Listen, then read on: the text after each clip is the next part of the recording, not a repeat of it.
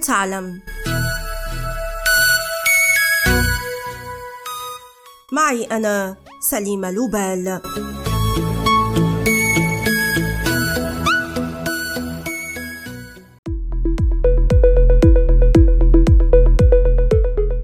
أهلا بكم. هذه أنا سليمة لوبال في حلقة جديدة من بودكاست هل تعلم؟ اولا أعتذر لكم عن الغياب الطويل بسبب الإجازة الصيفية لكني أعود اليوم وكل شغف لتقديم حلقات تثير إعجابكم. ترى هل تساءلتم عما يعنيه اسم تسلا؟ وكيف أصبح علامة تجارية ذائعة الصيت؟ دعوني أسرد لكم القصة من البداية. في العام 2003 أسس المهندسان الأمريكيان مارتن إيبرهارد ومارك تاربنينغ شركة تسلا ليلتحق بهما بعد وقت قصير جي بي ستروبل وآيان رايت ورجل الأعمال إيلون ماسك الذي يعتبر المستثمر الرئيسي في المشروع منذ بدايته. كان هدف تسلا عند الانطلاق يقتصر على إنتاج سيارات رياضية كهربائية بينما بدأت شعبية الوقود بالتراجع كما سعت المجموعة لأن تصبح شركة رائدة في مجال التكنولوجيا ونجحت في ذلك إذ أطلقت بطاريات خاصة بها وافتتحت محطات لشحن سياراتها وخصصت فرع تسلا Energy لمنتجات الطاقة الشمسية.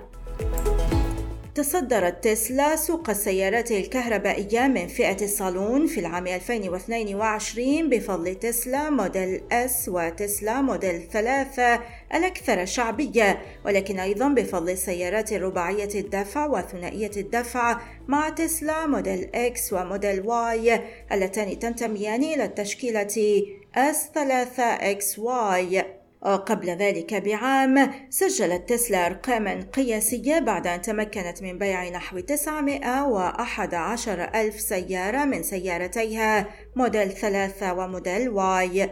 لكن ماذا عن اسمها؟ وكيف تم اختياره؟ قد لا يعني اسم نيكولا تسلا شيء الكثير بالنسبة لكم. لكنه مخترع ومهندس وعالم. ولد العام 1856 في صربيا قبل أن يغادر نحو الولايات المتحدة الأمريكية وهو في الثامنة والعشرين من عمره. هناك في بلاد العم سام تمكن تسلا من تطوير التيار المتناوب الذي تعمل به الشبكات الكهربائية اليوم.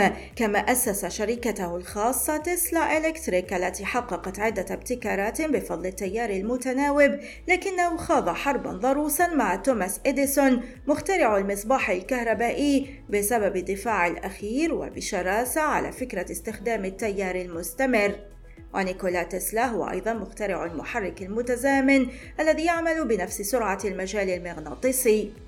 بسبب كل هذه الإنجازات وابتكارات أخرى حققها تسلا وسمحت لاحقا بتطوير السيارة الكهربائية قرر مؤسسو العلامة الأمريكية تخليد اسمه وإطلاقه على أكبر شركة سيارات كهربائية في العالم. ارتفع رقم أعمالها في 2022 إلى نحو 17 مليار دولار فيما تجاوزت أرباحها 5 مليار دولار خلال الربع الأول من السنة الحالية.